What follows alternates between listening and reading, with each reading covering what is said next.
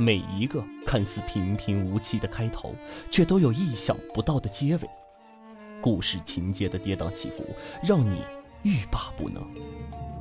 欢迎收听微短篇恐怖悬疑小说集合，演播：杨小杨。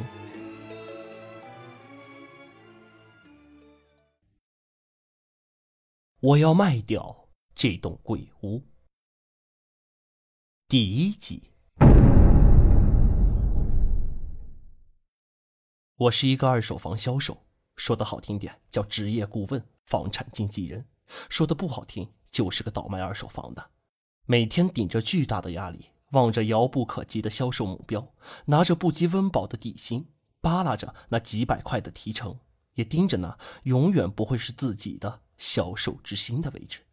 还有大半夜的从被窝里被客户叫出来谈生意，而这个客户我认识，叫史秋金。一个留着山羊胡子的中年男人。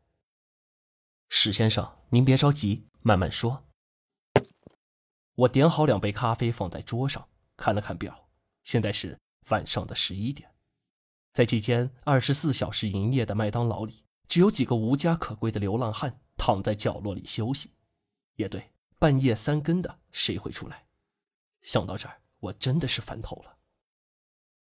你卖给我这个房子。他闹鬼呀！史秋金顶着黑眼圈，眼睛里布满了血丝，头发油腻而杂乱不堪，气虚体弱，一副精疲力尽的模样。史先生，这种事情可不能乱说的。咱们房子也见过，当时您不是很满意吗？说到这儿，不得不提一下事情的前因。差不多半年以前，史秋金来到我所在的房地产公司，说自己是一名小说家，想和妻子与儿子。搬进一套较为幽暗的别墅居住。别墅是什么东西？对他来说只是一个大房子，而对我那是几万块的提成呢。所以我直接答应了下来。碰巧当时手里有一套别墅，前房主已经移民国外，并且对这别墅并不上心，所以挂在我这儿有些日子了，而且价格低廉。唯一的缺点就是地处偏僻，在郊区一个村庄的附近。但这一点显然正中了史秋金的下怀，当然也正中了我的下怀。期间并未出什么差错，史秋金很快就确定下来，我则以最快的速度办好手续，几万块的合同费不就这么到手了吗？而他非常满意的收了房，装修后直接入住了，一切都是最好的安排。可是，怎么乱说了？这房子一开始我是觉得不错，谁知道他，他这房子闹鬼呢？史秋金显然有些歇斯底里，搞得我也有种莫名的不安。老弟，你说句实话，这房子以前是不是出过什么事情？什么意思啊？就是就是出过事，呃，比如死过人什么的。您是说这是凶宅？你跟哥交个底，我不怨你。他拍了拍我的肩膀。怎么可能啊，史先生，你放心。这别墅是上个房主自己盖的，除了他自己住过，您是唯一一个房主了。现在人家赚钱移民国外了，说实话，没准这房子还忘人呢，怎么可能出过那种事？史秋金看着我的眼睛，像是有些不太相信。我急忙解释说：“而且史先生，您和嫂子买房，我又怎么可能推荐凶宅呢？这害谁也不能害熟人呀。”也对，你和我老婆可是同学啊。这种事情。怎么就让我碰见了呢？说到史秋金的老婆，那是我的大学同学，不过还有一层关系，我没有跟他明说，就是他的老婆则是我的初恋，或者说我是他老婆的前任，这回也算是再见前任了。四年前我毕业了，找了这个房地产销售的工作，可由于自己性格内向，工资也很低，似乎看不见什么出路。于是，当时的女友就跟我提了分手。后来据说她很快找到一个男人嫁了。我当时只顾着怨天尤人，责怪她是个势利眼，但又怎么会料想到四年后她的老公会来找我买房呢？而我仍只是一个买房的，当初的恋人，如今却只能叫她一声嫂子。所以，史先生到底出了什么事啊？史秋金揉了揉眼睛，当他再次抬起头来的时候。脸上竟是写满了恐惧。原来史秋金一家住进这间别墅已有小半年的时间了，而一辈子在城市中打拼的他，钢筋水泥所带来的纷乱与急迫，使得如今这个幽静的小天地显得格外珍贵。而正当他们打算享受乡下的自由生活时，一些无法想象的事情却发生了。由于地处偏僻，若是要购物或者办事，必须要驾车出行。可不知为什么，自从搬家后，他们的车噪音就异常的大，有时的他们甚至会担心汽车爆炸。一天晚上，史秋金将车开进车库，而轰隆的声响将早已睡去的四岁儿子惊醒，哇哇大哭起来。妻子也有些怨言，因此史秋金下定决心，现在就要搞清楚这辆车的问题所在。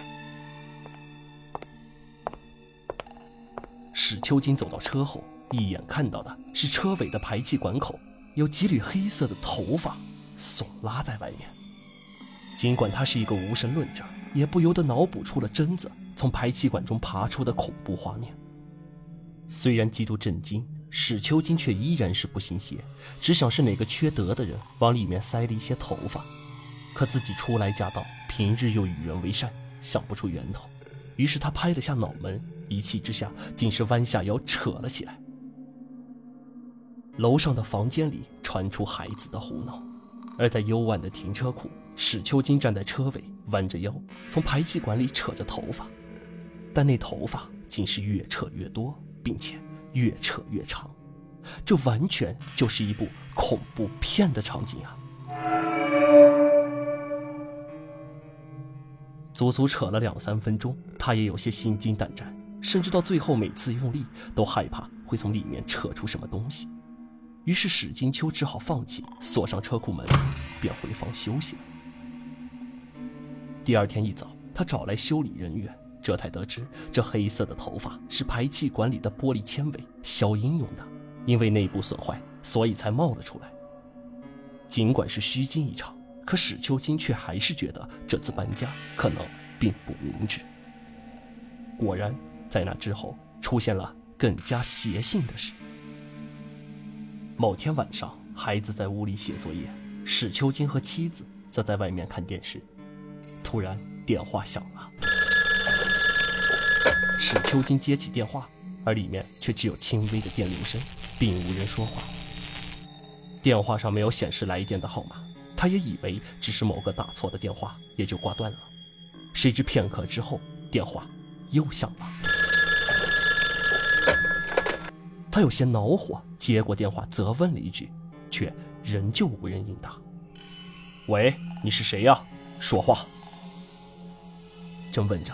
史秋金却突然觉得有些不太对劲，这电话里显然是无人说话的，可他却依稀能够听到一些回声，并且与自己的声音有极短暂的一小节的滞后。这就好像是自己在一个密闭的空间里说着话，然后另一个人在旁边通话，而自己的声音就会传到对方的听筒里。史秋金叫妻子不要说话，关掉了电视，一个字一个字的说着。也一个字一个字的辨认着。半晌后，他确认了，的确是这样，电话里出现的是他自己的声音，一字不落。他迅速挂断电话，按下回拨，却根本无法接通。而之后，那诡异的电话也再没有打来。史金秋一直对这件事情有些疑虑，妻子却说可能是电话串线，叫他不要瞎想。他嘴上应着。可心里却一直有着担心，他在想，是不是有人藏在他的家里，跟他在打电话呢？以至于他前后左右检查了四五遍，从阁楼到地窖，但什么也没有发现。再加上之后的几天，那电话再也没有打来过，他也就渐渐淡忘了此事。就这样，直到一天夜里，又出事了。